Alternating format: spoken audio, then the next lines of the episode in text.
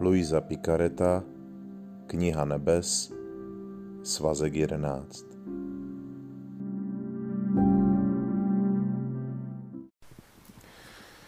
Dvanáctého ledna 1916 Současné a budoucí tresty národů, zejména Itálie. Oplakával jsem požehnaného Ježíše kvůli jeho obvyklé nepřítomnosti a hořce jsem plakala. Můj rozkošný Ježíš přišel, ale ve smutném stavu a ukázal, jak bude hůř a hůř. To mě rozplakalo ještě víc a Ježíš mi řekl, má dcero, ty pláčeš pro současnost a já pro budoucnost. Ach, v jakém bludišti se národy ocitnou, až se jedni stanou postrachem a masakrem druhých a nebudou se moci sami dostat ven. Budou dělat věci jako šílené a slepé, až budou jednat sami proti sobě. A v jakém bludišti se nachází ubohá Itálie? Kolik šoků ji čeká? Vzpomeň si, jak jsem ti před mnoha lety říkal, že si zaslouží trest v podobě napadení cizími národy. A toto, spik, toto je spiknutí, které pro ní spřádají. Jak ponížená a zničená zůstane. Příliš nevděčná byla vůči mně. Národy, které jsem měl v oblibě, Itálie a Francie, mě nejvíce popírali. Drželi se za ruce, aby mě urazili spravedlivý trest. Budou se držet za ruce, když budou poníženy. A budou to také oni, kdo zahájí válku proti církvi. Ach, má dcero, téměř všechny národy se spojily, aby mě urazili. Spikli se proti mně. Co i zláho jsem jim udělal, téměř všechny si zaslouží trest. Ale kdo může říci, jaký byl Ježíšův zármutek a v jakém stavu násilí se nacházel a také můj strach. Ze strachu jsem svému Ježíši řekla, jak mohu žít uprostřed tolika tragédií. Nech mě být obětí, zachraň lidi nebo mě vezmi sebou. A tak jsem se vrátila k tomu, co jsem dělala. Jeden ze zajímavých rysů dnešní doby je, řekl bych, až trošku naivní důraz na přítomnost.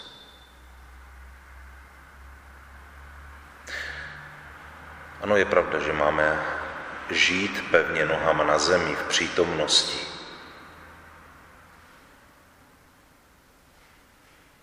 Ale kdybychom eh, měli jenom žít pro přítomnost, to bychom nemuseli dostávat do hlavy rozum. To by nás Bůh nemusel obdařovat tímto darem myšlení, přemýšlení.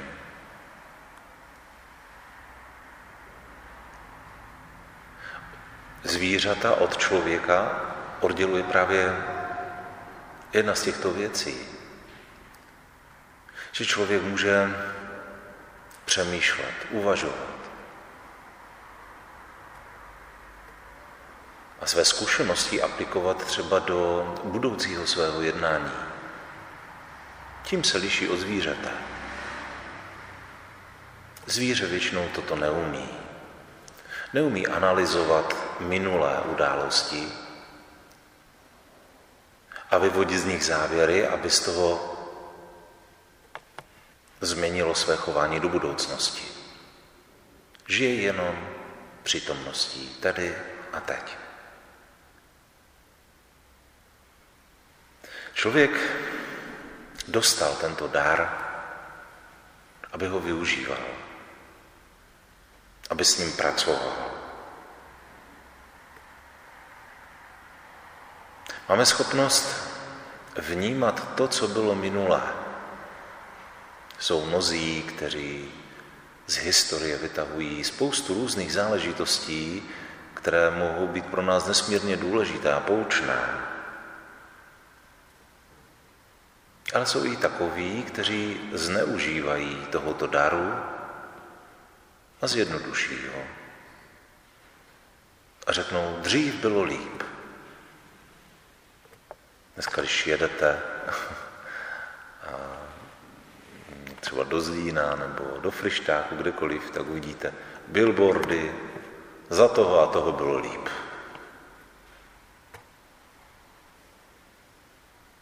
A přestože všichni víme, že je to hloupost, tak drtivá většina národa s tím souhlasí.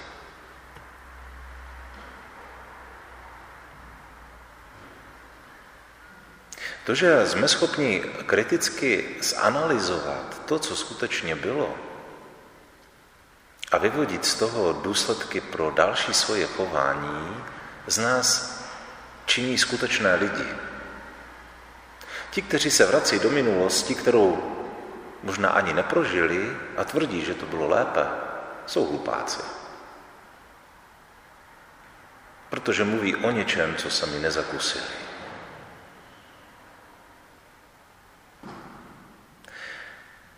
Moudří lidé naopak dokážou vzít z toho, co lidé prožili v minulosti, udělat z toho nějaký závěr a podle toho se zařídit.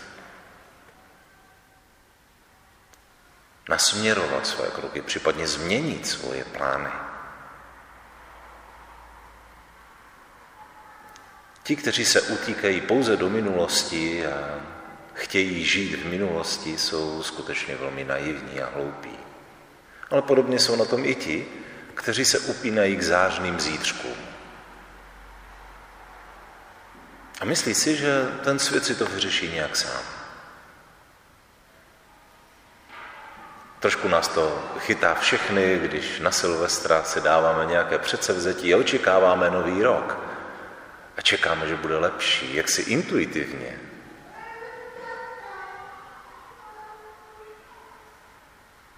A nějak se nepřipouštíme myšlenku, že by to mohlo být i horší.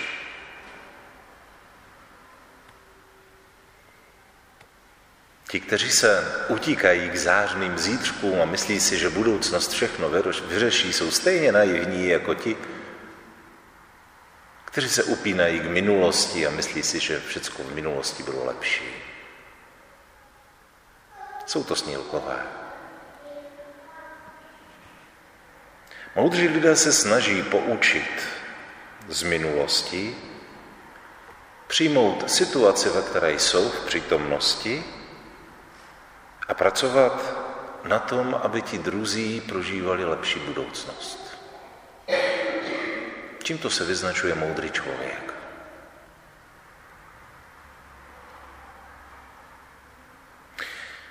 Dnes jsme svědky mnohých různých aktivit, i celosvětových, do, které si, do kterých se angažují mladí lidé. Některé jsou zajímavé, některé jsou trošku střeštěné, některé jsou vyloženě hloupé. Ale za všemi stojí velký a skutečný strach.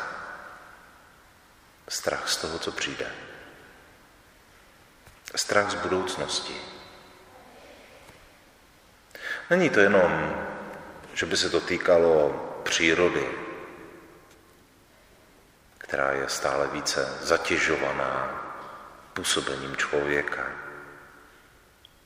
Nejenom co se týká otázky naší planety, zdrojů života, jako je voda, jako je pokrm, ale další a další věci, které vlastně s člověkem jdou ruku v ruce a to je určitý překotný vývoj techniky, který je nekontrolovatelný a nekontrolovaný. Globalizace, kdy se jeden národ stává postrachem nebo dokonce i masakrem druhého národa. A všichni se vlastně ocitáme v takovém bludišti, z něho nikdo nemůže najít cestu ven. Toho jsme svědky i dnes.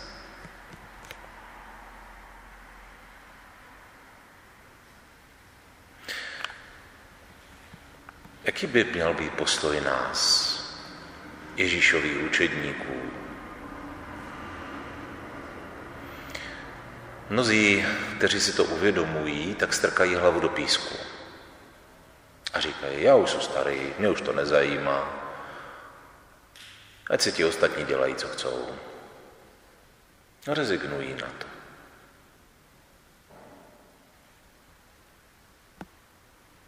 Co bychom měli správně dělat? Jaký je náš úkol? Naším úkolem je poctivě žít svou přítomnost. Tak, abychom byli skutečnými svědky. Poctivě prožívat svoji naději, která se neupíná na člověka nebo na výplody jeho techniky, nebo já nevím na co, ale upíná se na Boha.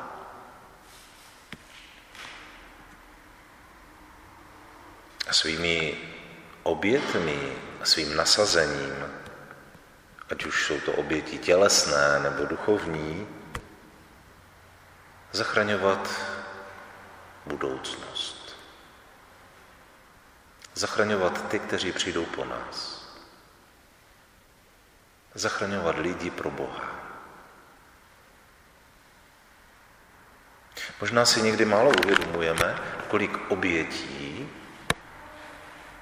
našich předků stálo to, abychom my zůstali pevní ve víře. Kolik slz, kolik bolestí, kolik utrpení, kolik modliteb, které za nás obětovali.